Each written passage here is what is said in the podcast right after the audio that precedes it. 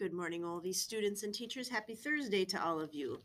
Mrs. Clark is gone today, but Mrs. Anderson will be here subbing for her in music.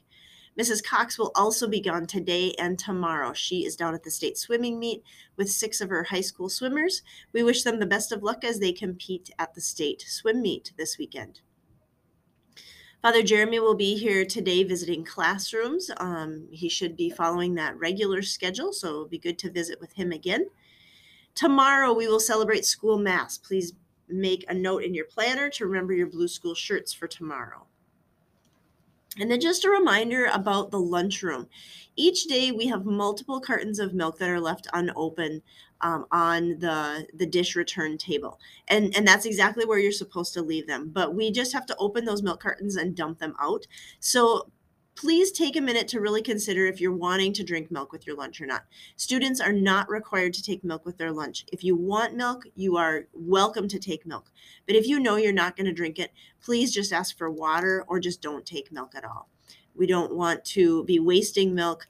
Uh, we want to be good stewards of our food resources and taking what we can eat rather than just taking lots of things and then throwing them away. So please, please take note of that as we head um, into the lunchroom and you're getting your your tray dished up.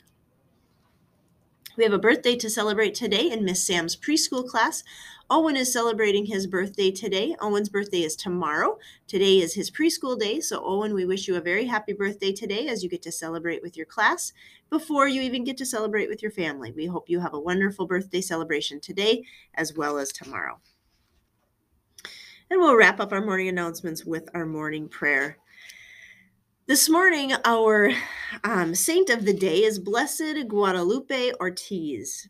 She had um, her PhD in chemistry, so her her doctorate. So she went to school a long time. She knew a lot about chemistry. She was known for her big, loud laugh and her huge smile.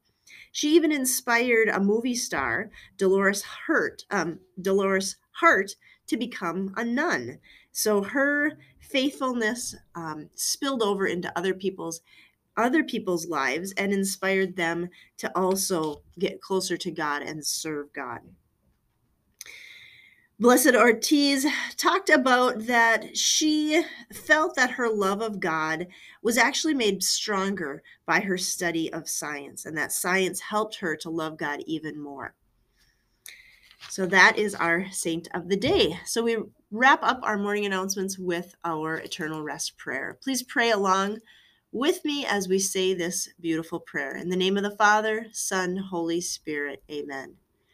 Eternal rest grant unto them, O Lord, and let perpetual light shine upon them. May they rest in peace. Amen. In the name of the Father, Son, Holy Spirit, amen.